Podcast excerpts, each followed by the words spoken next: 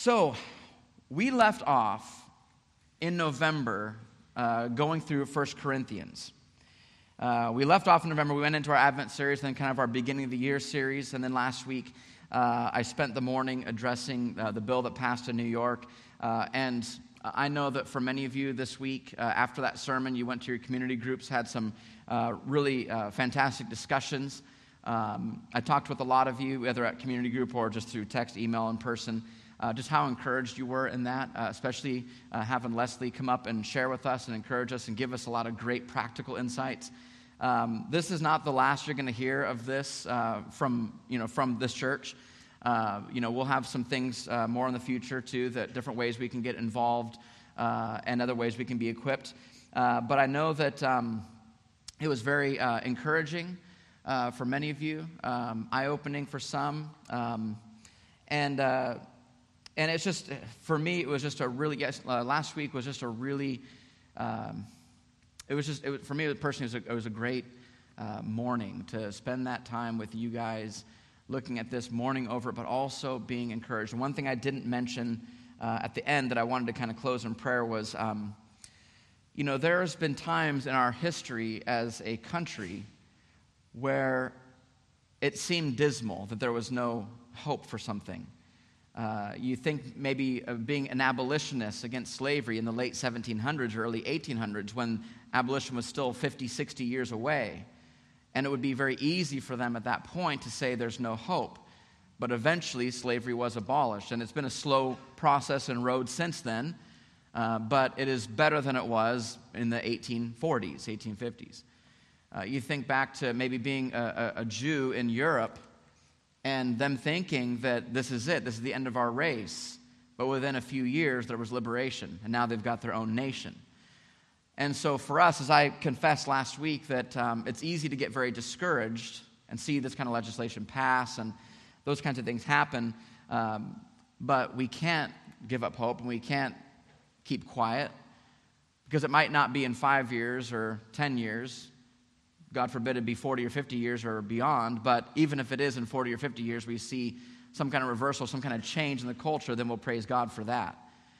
And, um, and I hope that in 40 or 50 or 60 years, I hope less, but I hope by then, we look back the same way that we look back at things like slavery and the Holocaust and uh, the way we treated Native Americans. And uh, I hope we look back at that and, and say, what were we thinking? And I hope that it just ends up being a rather large, but a, a black mark on our history. But I hope that at some point it becomes history.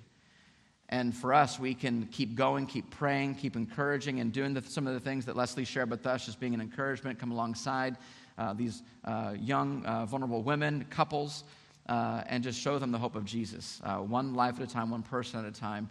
Uh, and we just hope and pray that there would be a reversal. So, uh, just a reversal of our attitude, uh, not just laws, but our attitude, our hearts as a country and as people.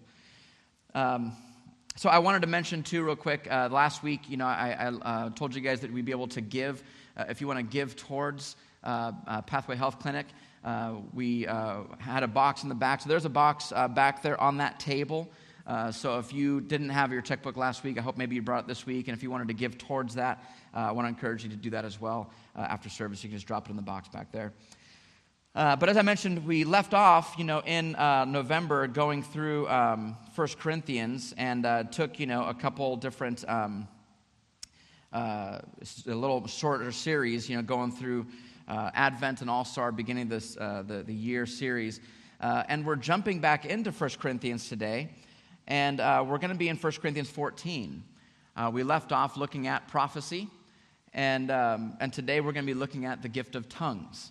Uh, so it's uh, always been a, a, big controversial topic uh, through the years.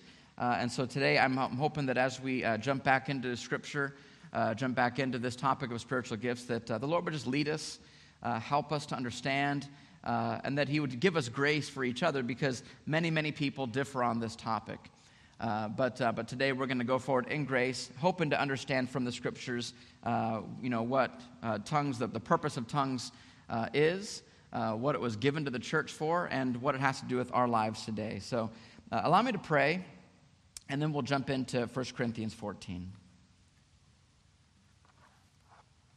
Heavenly Father, we thank you that you are a good and gracious God, a gracious Father. And God, our hearts get overwhelmed so often, especially as we look at the last couple weeks of just uh, the goings on in our country. But we're encouraged, God, because we know that you are a God who's in control, a God who is sovereign, and a God who has a plan. You've put the church on the planet, and though we look around ourselves and we see ourselves as weak and unable, uh, we see ourselves as just, uh, just incapable of seeing any kind of change through our own lives, but, uh, but this is the great wise plan that you've come up with that you use the foolish things of the world to confound the wise. And we know that there is no plan B. You've put your church on this planet with our various gifts and passions, our own stories and testimonies, and you use all of us as a team, as a family, to affect the world. Whether it's big, daunting topics like abortion, or if it's the, the day-to-day things of just encouraging each other when we have a, a down day or um, problems that arise in the home. God, you use us all to bring about your gospel work, and so we are thankful, God, that you've called us out of darkness, but also given us uh, ministry. Various types of ministry, through the various gifts that you give us. And today, God, we look at a particular gift that has stirred up a lot of controversy over uh, the last couple thousand years. And so we ask for your wisdom and help and graciousness towards each other. And that your Holy Spirit would lead us into truth today and help us to understand your word. We know you don't want us to be in the dark. We see that that's even what Paul says. He wants us to uh, understand these things. And so we ask for your help as we open your word today. So we thank you, Lord. We love you. And it's in the name of Jesus we pray. Amen. So, Paul, as he's writing this, just to kind of catch us up a little bit, since it's been really a couple months since we've been in 1 Corinthians, Paul was seeking to bring out about some correction in the church, some balanced perspective, not just on the gift of spiritual gifts, but in a lot of different things. And in this particular section, as we're looking at spiritual gifts, uh, the Corinthians were seeking some of the more extraordinary gifts because it made them feel a little more special, a little more connected with God. Uh, it made them feel as if they were more favored by God, like He gave them some special grace. But Paul's going to make the case that the pursuit of the gifts for that purpose, the purpose of feeling like you're more special to God or whatever, the, the pursuit of the gifts for that purpose is pointless. And rather, that we ought to seek out spiritual gifts for the purpose of building up the church, not building up our resume or our the perception that other people have of us and how spiritual we are if we can do some extraordinary things, but we should pursue the gifts for the purpose that God would be glorified and that the church would be built up.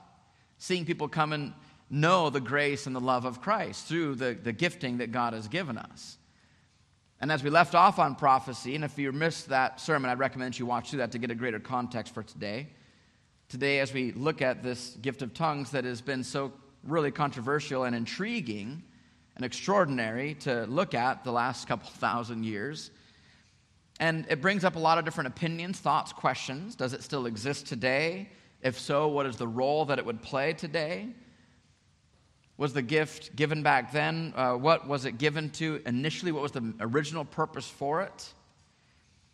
And many gifted, intelligent, smart, God loving, Jesus loving, scripture knowing theologians throughout history have disagreed on this. And a lot of people that I greatly respect, theologians that I love reading their, their works, Modern day theologians, I love watching their sermons, mentors that I've had, people that have poured in my life. Uh, there's lots of different people that disagree um, with each other. And a lot of the people that I even might even disagree with, I have great fellowship with and have great close friendships with. And so, as I go through the sermon today, remember that on issues like this, we don't have to agree on these secondary issues. To enjoy worshiping together as a church family and having fellowship here, we don't have to see eye to eye on this. It's not an insignificant topic. I'm not saying that. It's actually an important topic, but it's not the most important topic. So it's not insignificant, but it's not the most important either. And that's actually even Paul's point, is he's saying, you guys are making a much bigger deal about this gift than it really should be. So he's even saying, look, I, want you, I don't want you to be in the dark about the gifts, but look, you guys are kind of out of balance here. And so before I read through this text, I'm not going to explain the gift off the bat because we're going to be going through that as we go through today. Uh, but for some of you who've never heard of this gift, this gift of tongues, or you maybe haven't been exposed to it too much, I'll just give you a really brief description so you understand as we jump into the text. Uh, this gift of tongues, you go, what is the gift of tongues? Uh, this tongues means languages.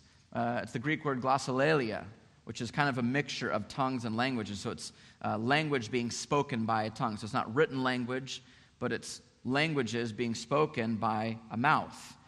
And so it's really the gift of language, is really kind of, uh, or spoken language, is what you might say. And then in the New Testament, God gave some believers a gift to be able to speak in a different language that they didn't know. But many people in the Corinthian church were doing this and pursuing it, as I said, because it was this crazy, amazing gift. And so it was kind of the, the, the cool one to seek after. And they would misuse it, they would kind of abuse it. I mean, imagine if I had the ability, for instance, to speak uh, the African language of Bemba, and I come to church and I start preaching in Bemba. Well, that's not going to do anything for you guys unless you know Bemba, and I don't think anyone here does. But if I start preaching in that way, what's that going to do? It's going to do nothing for you. But what it will do is it'll make me look pretty spiritual. And so that's what was going on in the church is that they were seeking after these gifts that weren't really they, their goal wasn't to build up the church, but their goal was just to kind of show themselves off. And so that's what was happening here. So uh, we'll read through 1 Corinthians chapter 14, verse 6, and we're going to talk more about this and describe more of it, obviously, but I wanted to give you that brief context uh, and description before we jump into this. So 1 Corinthians chapter 14, verse 6. Now, brothers, if I come to you speaking in tongues, how will I benefit you unless I bring you some revelation or knowledge or prophecy or teaching? So he's saying, if I come speaking in tongues like in Bemba, how's that going to benefit you unless I bring it to you in your own language? If even lifeless instruments such as the flute or the harp don't give distinct notes, how will anyone know what is played? And if the bugle gives an indistinct sound, who will get ready for battle? So, what he's saying here, as a for instance, you know, we're going to be, some of us will be watching a game today. So I'm going to I'm gonna actually have you join in with me on something here, okay? You guys got to commit to this. All right? If I sing this little tune, you know what to say afterwards, okay? If I go, da da da da da da, very good. That's, that's, the, that's a war cry for a bugle that is played, and we know what to say right after that. Now, what Paul's saying, though, is if I give some indistinct notes, da da da da da, then all you get is silence. Because you don't know what to say after that. Like, what are we supposed to say after that? I know charge. I know charge.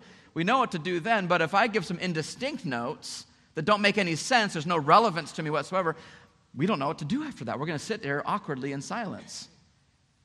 And so, what he's saying is if, if we come, even this instrument, this beautiful instrument that makes beautiful sounds, but if it plays indistinct notes, no one's going to know what to do. What's the point? What's the point unless we're playing notes that actually make sense, where we know this is our battle cry? So, with yourselves, he says in verse 9, if with your tongue you utter speech that is not intelligible, how's anyone to know what is said? You'll be speaking into the air, just like I just did when I did that weird little tune. I'm just speaking in the air with no response. There's doubtless many different languages in the world, and none is without meaning. But if I don't know the meaning of the language, I'll be a foreigner to the speaker, and the speaker is a foreigner to me. So, with yourselves, since you're eager for the manifestations of the Spirit, he's saying, you guys want the, the, the, gifts of the Spirit so badly. So, since that's the case, strive to excel in building up the church. Seek after the gifts that build up the church. Therefore, he says in verse 13, so in light of all that, One who speaks in a tongue, a different language, should pray that he may interpret. So there'd be some kind of interpretation. For if I pray in a tongue, my spirit prays, but my mind is unfruitful. So I might kind of get a kick out of, I, I, know what my little fake battle cry was just now. I know what that really means, and it's encouraging to me, but it did nothing for the church just now. Whereas I did the first one, you guys replied with charge. So Paul's saying, if I speak in tongues, my, my spirit's encouraged, but my mind isn't because I actually don't know what it even is that I'm saying. So, what am I to do? I'm going to pray with my spirit, but I want to also pray with my mind. I want to know what I'm praying. So, Paul's saying, I'd rather pray with my mind, understanding what I'm saying, because now I'm praying with my spirit and also with my mind. I'll sing praise with my spirit, but I'm going to sing praise with my mind also. Otherwise, if you give thanks with your spirit, how can anyone in the position of an outsider say amen to your thanksgiving when he doesn't even know what you're saying? For you may be giving thanks well enough, but the other person isn't being built up. I thank God that I speak in tongues more than all of you, which is kind of a funny thing that he says there. But part of what Paul's doing is saying, look, I'm not saying it's a bad thing. I'm glad I do it. So he's trying to balance what he's saying. He's like, I don't want you guys to take it this way, that I'm saying it's unimportant. I, am glad that I speak in tongues. But he says, nevertheless, in church and around people, I would rather speak five words with my mind, speaking in a language that's understood, in order to instruct others than 10,000 words in a tongue. verse 20, brothers, don't be children in your thinking, be infants in evil, but in your thinking be mature. In the law, it's written, By people of strange, strange tongues and by the lips of foreigners will I speak to this people, and even then they will not listen to me, says the Lord. Thus, tongues are a sign not to believers, but for unbelievers, while prophecy is a sign not for unbelievers, but to believers. If therefore the whole church comes together and all, and all speak in tongues, and outsiders or unbelievers enter, will they not say that you are out of your minds? Now, when I was about probably 17, uh, I was still technically, I guess, Catholic, uh, but I was kind of on my way out of the Catholic Church. Uh, I, I did not become a Christian or anything. I was just there's just some things that happened in my church that I was just I was ready to leave the church. And so my mom and I we uh, she said, "Well, Joe, why don't we go and uh, we'll visit a couple different churches?" So we went to a couple different denominations, and we went to this one particular church. Uh, I don't remember the denomination exactly, um, but uh, we're sitting there, and all of a sudden, in the middle of a song or something, I can't remember exactly, someone stood up and, and I look back now and I know what it was. They were speaking in tongues. And, uh, and I was sitting, there, I'm 17, I'm just like, what is going on here? It totally freaked me out. Uh, I had no idea what was going on. It didn't sound like any language I'd ever heard. And, and, uh, and I was exactly like this. Uh, outsider, unbeliever entered will they not say that you're out of your minds? I mean, I, I've experienced that for sure when I was an outsider and unbeliever. And verse 24, going back into that, but if everyone prophesies and an unbeliever or outsider enters, he's convicted by all, he's called to account by all.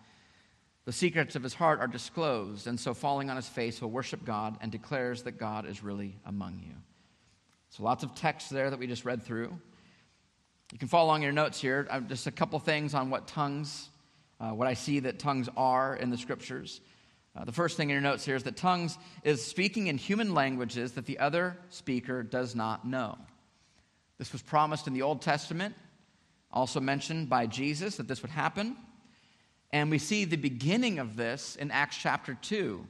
Right after Christ ascended into heaven, uh, the Holy Spirit fell upon the church. The church was uh, really kind of commissioned uh, with the Great Commission, uh, but then also given the Holy Spirit to, uh, to live out the Great Commission. So I'd like to read Acts 2 just to get a context here. If you'd uh, like to open up with me to Acts chapter 2, uh, it'll also be up on the screen behind me.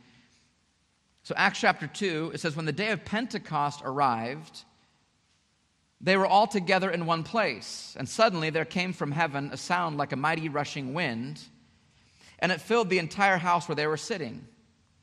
And divided tongues as of fire appeared to them and rested on each one of them. And they were all filled with the Holy Spirit and began to speak in other tongues as the Spirit gave them utterance. Verse 5 Now there were dwelling in Jerusalem Jews, devout men from every nation under heaven. And to this sound, the multitude came together, and they were bewildered, because each one was hearing them speak in his own language. So people from other nations heard their own language, human languages, being spoken. And they were amazed and astonished, saying, Are not all these who are speaking Galileans? And how is it that we hear each one of us in our own native language? Parthians and Medes, Elamites, residents of Mesopotamia, Judea and Cappadocia, Pontus and Asia, Phrygia and Pamphylia, Egypt, and the parts of Libya belonging to Cyrene, and visitors from Rome, both Jews and proselytes, Cretans and Arabians. We hear them telling in our own tongues the mighty works of God. And all were amazed and perplexed, saying to one another, What does this mean? But others were mocking, saying, Ah, they're filled with new wine. They're drunk, they're crazy, the outsiders, just as Paul said. Also in Acts chapter 11, Cornelius and those at his house received the same gift.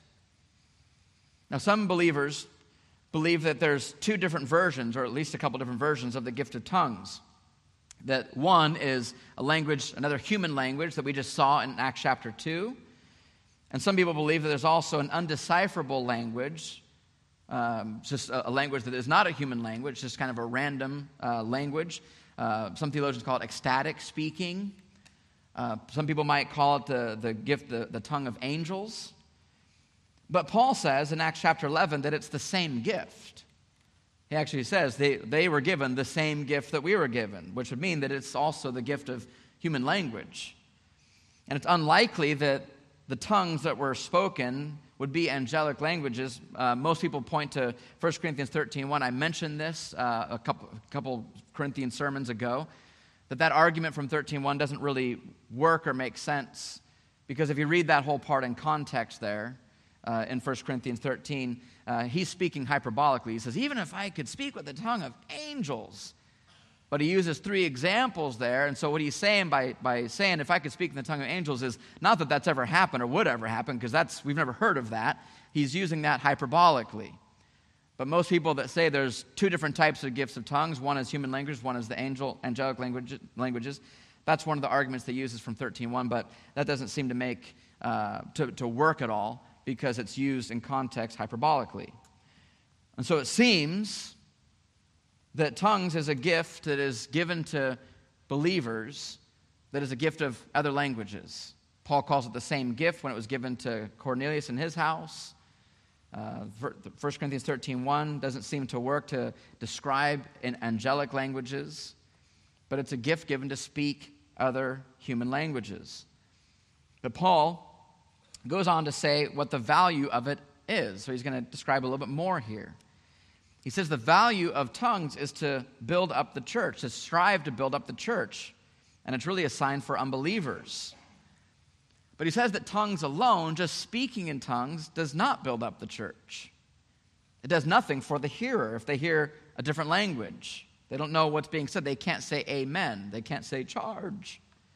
But with an interpretation, it helps the other person in the room, such as in Acts chapter 2. There was interpreters in that crowd.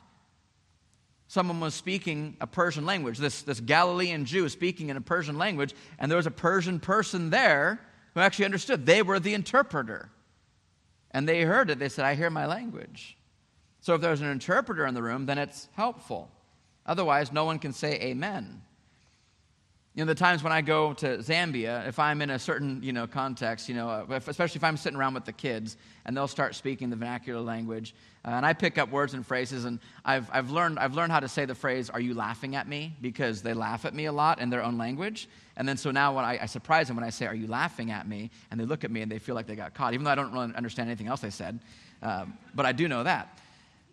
But if, I'm, if they're sitting there talking, or if I'm in a church service, and one of the speakers is just speaking Nyanja, I can't say amen. Even if I hear a couple words, I hear him say Malunga, which means Lord. I hear a few different things, but I can't say amen to anything because I don't know what they're teaching about the Lord.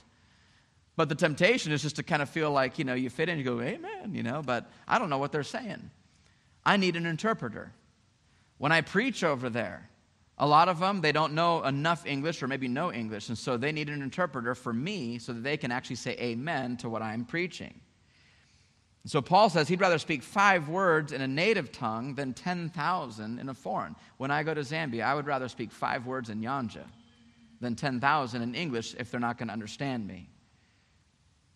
And number two, in your notes, according to Paul, he seems to equate speaking in tongues as akin to prophecy, but in a different language and with an added purpose that I'll get to soon. 1 Corinthians 14 2 says that prophecy, that prophecy is better than tongues unless tongues are interpreted. So, therefore, what he's saying is that tongues is just as good as prophecy if tongues are interpreted. It's just as powerful. Now, a reminder on what prophecy is. And again, I'd recommend watching the, the last sermon I did in uh, 1 Corinthians. Old Testament and New Testament prophecy is language both directed to people about God, so prophetic words to the people about God, but it also sometimes prophets in the Old and New Testament uh, direct their language to God. They're declaring praise to God as a prophetic utterance. So it can be to the people about God, or sometimes certain prophecies, especially you read a lot in the Old Testament, a lot of prophetic words are actually declaring to God certain praise, but it's also for the people's encouragement to hear this direct praise to God. But prophecy is different than a sermon or an impression or a simple prayer in the prophecy, both Old and New Testament, I believe, are infallible and perfectly true. Uh, prophetic words given in the, by the Old and New Testament prophets were infallible. They were direct words from God. This is why the apostle and the prophets' prophetic words have been recorded as scripture, that we study it, that we hold it as God's word, and why we don't hold even the most powerful sermons or other writings or the most amazing books we've ever read by incredible theologians, we don't hold those as infallible. We don't hold those as scripture because they're not prophecy. They're not prophetic words given straight from God. It's God working wisdom through these different people, giving them power to preach, but it's not infallible words of God. And so I believe that prophecy that Paul speaks of in the New Testament is the same as the Old Testament. Those prophets were just the same. Paul doesn't seem to make any distinction whatsoever between New Testament and Old Testament prophets. And I also don't believe that there's any infallible prophesying prophets in the world in the church today. So, what does prophecy in tongues in part? What do they do? What's their function?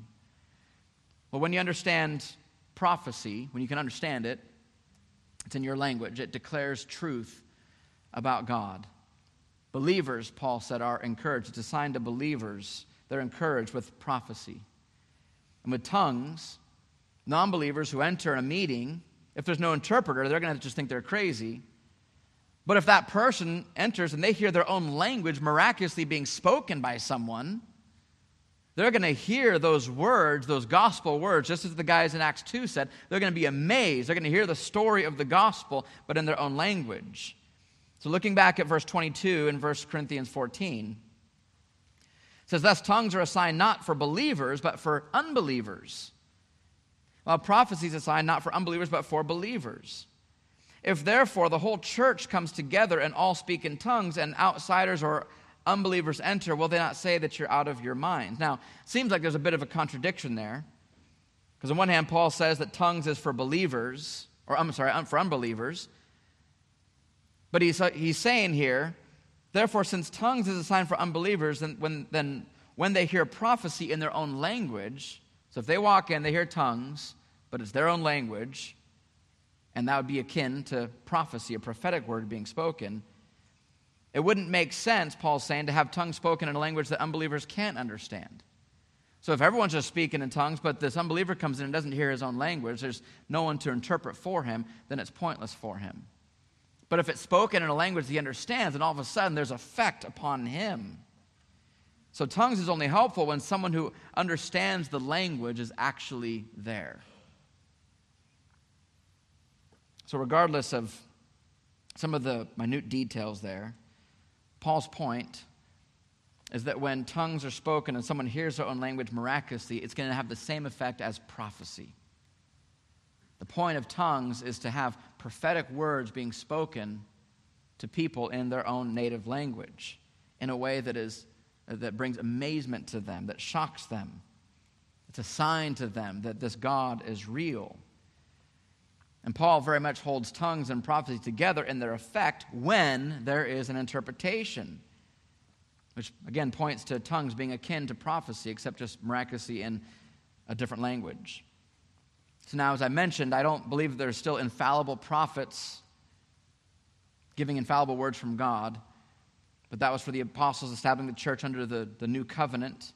And so, if you, if you follow my understanding and logic, and if tongues are akin to prophecy, as Paul paints that picture, then it would follow also uh, that tongues as well was for the establishing of the early church, to inaugurate the new covenant era of God's people. And so, one of the questions that would remain for us today then is then what is it that people do today that, you know, for many of you or uh, many of your friends, people I know that, that speak in tongues, uh, if the way I'm following this here is that this, this gift of tongues was given for the establishment of the church, just the same way that prophecy was. So then, what is it that people do today? Well, just as I said in the last First Corinthians sermon, that some people who call prophecy prophecy, uh, they might get some kind of inkling or they might get uh, some kind of impression, and they would call it a pro- prophetic word. Uh, when I see in Scripture, I wouldn't call that a prophetic word. They might, but I would not call that a prophetic word. I'd call it something else. I might call it sanctified wisdom or logic, a believer who is uh, really paying attention, who actually has a great insight for someone. I call it maybe just biblical thinking, maybe an impression or an insight, or some kind of biblical truth that they're sharing in a very relevant way. Uh, you might even call being led by the Spirit, but I, I wouldn't personally call it a prophetic word. I think that a prophetic word is something different than all those things. Uh, and so sometimes we label things differently. But I don't think that those things are prophecy, because I think that prophecy is something that is infallible. And you might argue that this is just kind of some semantics. And in some cases, that might be semantics, but I think that words and semantics are uh, not always, but, but are very oftentimes, even words are so important for us to define properly. And so the type of tongues that many would today practice, I'm not particularly convinced that those are the, that's the same gift that we see in the New Testament. I think it's something just different. I'm not saying that it's something different, like a lot of guys would say that it's something demonic, they're doing this thing, they're babbling, and I don't believe that at all. Uh, but it's just, it's not what I see in the actual scriptures, namely a human foreign language being spoken. Now, for the record, I would say this I do think that God is more than able to do something like this. I do think, and I've even heard of certain stories, in particular frontier ministries, missionaries going to unreached people groups that have never heard the gospel, never heard the name Jesus. And I've heard of those missionaries being able to miraculously speak that language.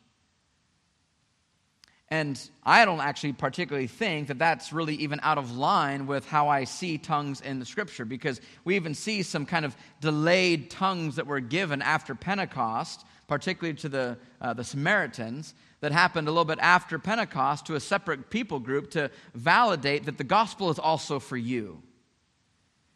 And so it, it doesn't go outside, I don't think, of the way I even see this as something where if there is a people group that has been delayed for 2,000 years, has not heard the name of Jesus, it would make sense if I heard a story that was validated that a missionary group would go in and God would give them the gift of tongues to, to pour out the Holy Spirit upon this people group to hear the name of Jesus for the first time. That would actually make sense, and I would actually see that. So, um, so I don't think that that is impossible for the Lord to do. A way to establish the church and establish the, the new covenant in that new community. However, I think that what most people do today, what they would call tongues, is not what we see in Scripture. Um, there was a time, I think I was probably 19 or 20, I can't quite remember. Um, I think I wasn't quite married or just got married, and, uh, but I used to deliver the San Diego Reader, that little that free magazine. And I was driving around San Diego, and, and I used to just I used to want to just to be able to, to speak in tongues. And, uh, and I remember I would go around in my truck and, um, and I would start, I would just kind of open my mouth. And a lot of people would kind of instruct me in this because uh, the church I would go to was, uh, was a more charismatic church. And so I would just try it. I'd just try to speak in tongues. And so I would just start, I'd, I'd put this music on. It was just kind of like some random, it was like uh, instrumental music. And I would just open my mouth and I'd just start speaking, just basically just gibberish, you know. And, um, and at the time, it was, it was kind of like, well, this is kind of cool. Like, what is this? Is it speaking in tongues? Is it not? Uh, eventually, I realized it wasn't speaking in tongues at all. I was just, I was more like, you know, kind of uh, scatting, you know, like in old jazz and bebop music. And that's really all it was. Um, but there was this element of it that was like, um, uh, it was, it was kind of fun. uh, but I realized it was not the gift of tongues. Uh, and I've never, I've never uh, come close to even thinking, that was the closest I ever thought to where I go, oh, maybe I spoke in tongues. But I, I know I didn't. Um, but what I did in my truck wasn't sinful, it wasn't wrong, it wasn't, it wasn't evil or demonic. Um, in this one particular way, it was just kind of this nice, um, you know, I, I, felt almost as I was praying kind of within these, I didn't have English words, but there's a lot of things on my mind, and, you know, and so so I don't think that what people do today is what we see in the scriptures. I don't think it's the this gift of tongues. Uh, but I also wouldn't, you know, go so far as, uh, as some people would say is that it's this demonic thing. It's evil. Another question we could uh, ask ourselves is why was this particular gift given to establish the new covenant? And this is the part that gets exciting to me when I think through why was this gift even given. You think back to the Tower of Babel. Uh, people were divided as they aimed to make themselves great. They wanted to make a name for themselves. They were scattered then because of their arrogance. They were divided and, and cut off by God. But under Christ, people from every tongue, every tribe, and every nation are going to be gathered together to create one body and one people, one new man, as Paul says. And so, this pouring out of the Spirit in a particular way was this inauguration to announce that this new covenant is here.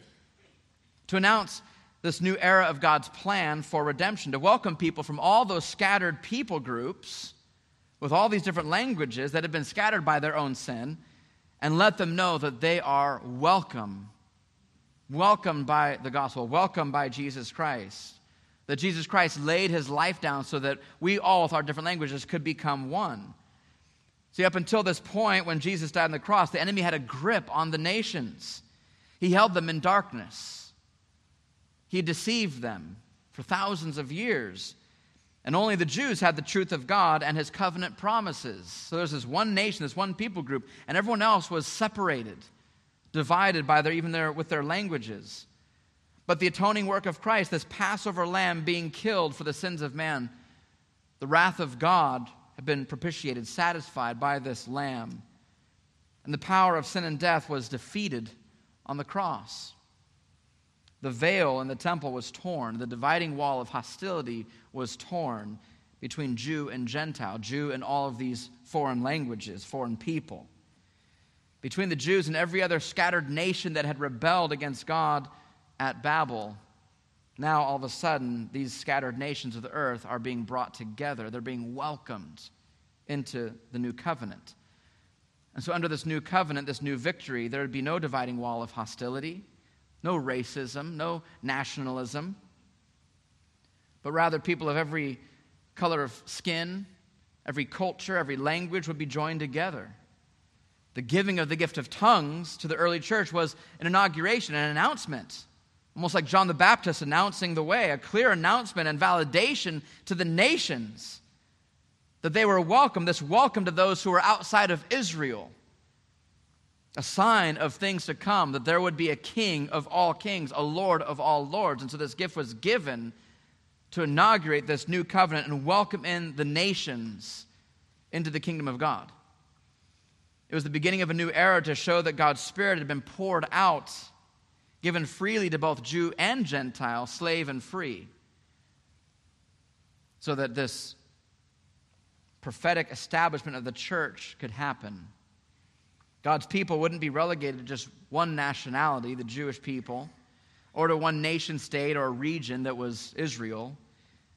But the power of sin and death, the deceiving of the nations, would be no longer. Christ came, poured out his Spirit upon his people, and gave them the great commission to go to all nations and make disciples and teach them to obey, baptizing them in the name of the Father, the Son, and the Holy Spirit. And as he sends them out, he gifts certain individuals with these gifts to prophetically speak truth as they did in the Old Testament, but now with the ability in other languages as the sign to show these previously cut off nations, previously alienated, previously divided. There was a wall of hostility, as Paul says in Ephesians. But now these, these prophets are going out speaking in a language they don't know as a sign to these, these people groups saying, You are welcome. You are welcome into the kingdom of God. There's a Christ that came to divide the wall of hostility. And this is proof. I'm sharing the gospel in your language, and I don't know your language. It was a way to establish the gospel to these groups, these tongues that previously did not have the gospel. And so for us today, even if though you might agree with me or disagree with me, but if you agree that tongues was for the establishment of the church, there's still relevance for us in these scriptures. And even if you disagree with me, there's still the same relevance for us as we can look at these scriptures for us today. Because though I've spent some time today defining tongues, that's not actually the point of the scripture. Uh, Paul isn't here to define tongues. Uh, as I mentioned, the Corinthians had a very disorderly church. They promoted themselves wrongfully, they abused communion, they abused their roles. There was a lot of usurping of authority, a lot of ignoring of unrepentant sin, and they were pursuing the more extravagant gifts, gifts that they thought would make them seem more close or privileged to God. And Paul's point here is that he wants to combat that, to help them pursue the gifts rightly, for the purpose of building up the church, not building up self. He says to earnestly desire the greatest gifts, not meaning the flashiest or the kind that would make you look good, but the kind that would build up the church the most. And though in this time here, specifically in 1 Corinthians, he's speaking of prophecy, you know, earnestly desire the greatest gift, speaking of prophecy, because that builds up the church the most. But for us today, there could be a similar application. In the church today, there are so many gifts that are needed in the capital C, not just Life Mission Church, but in the capital C church today. So many gifts that we need Christians to pursue, to see the church be built up, to see unbelievers come to know Jesus Christ. I wrote down just a few of these. You can follow along here. We'll be closing on these few points here.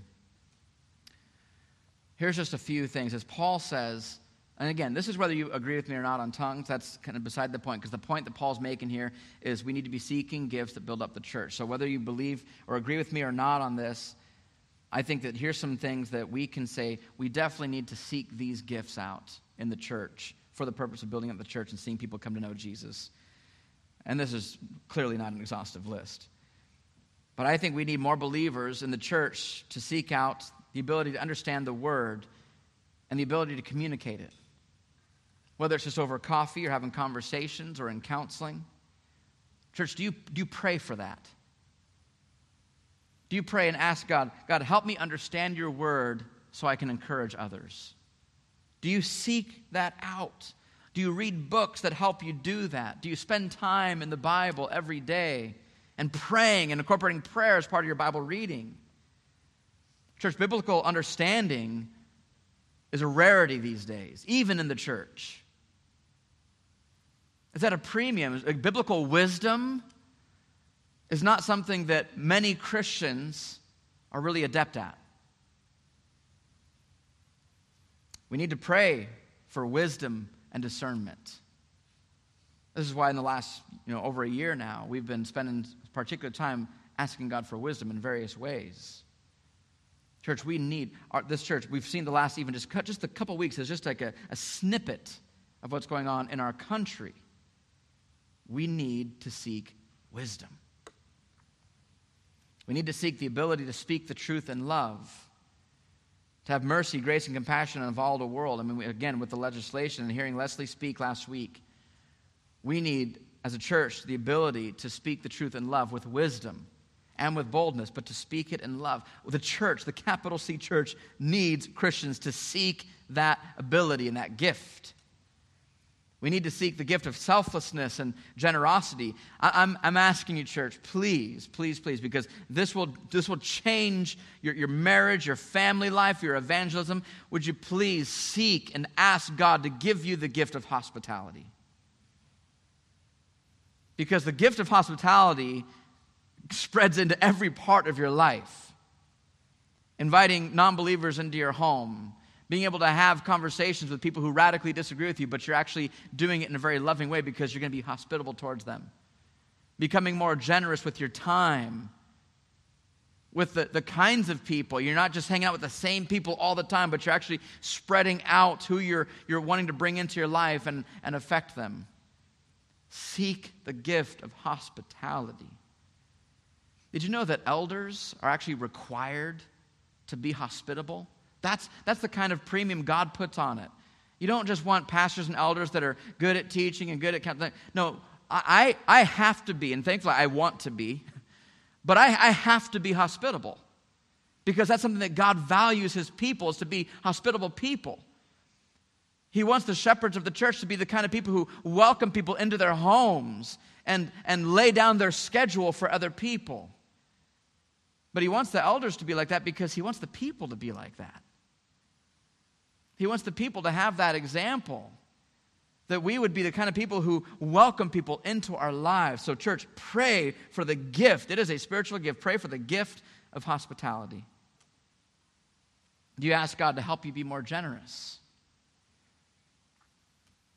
Uh, boldness to share the gospel. We need more in the church to have boldness. Uh, the Acts 6 type of waiting on tables, servanthood. Do you ever seek God to say, God, help me to be more of a servant, to, to do things not for the praise of man, for, but just to glorify and honor you? Do you have a perspective of privilege as we serve the body and community? Do you see it as a privilege that you get to serve? Or as an obligation or a have to? Pray that you would see the ability and the opportunity to serve your church and serve your non believing friends and serve the Lord, that you would see that as a great honor and privilege, not as a chore pray that that would be your heart.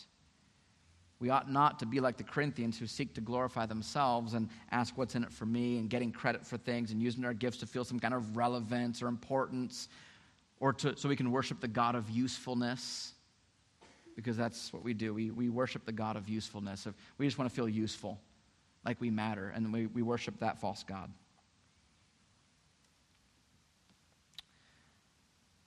As we pray to close, I'm going to read more of this next week, but I wanted just to read uh, two verses of Romans chapter 12, verse 1 and 2. And I'd encourage you to read uh, all the way through verse 20, but I'll be reading more of this next week.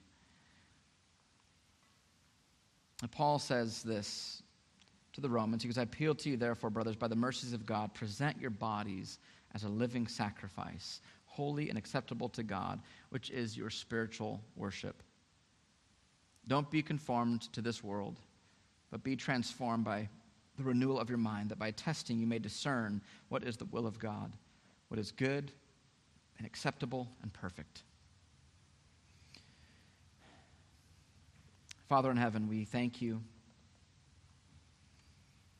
that you're a gracious, compassionate, and generous God, and you give many varying and incredible gifts to your kids.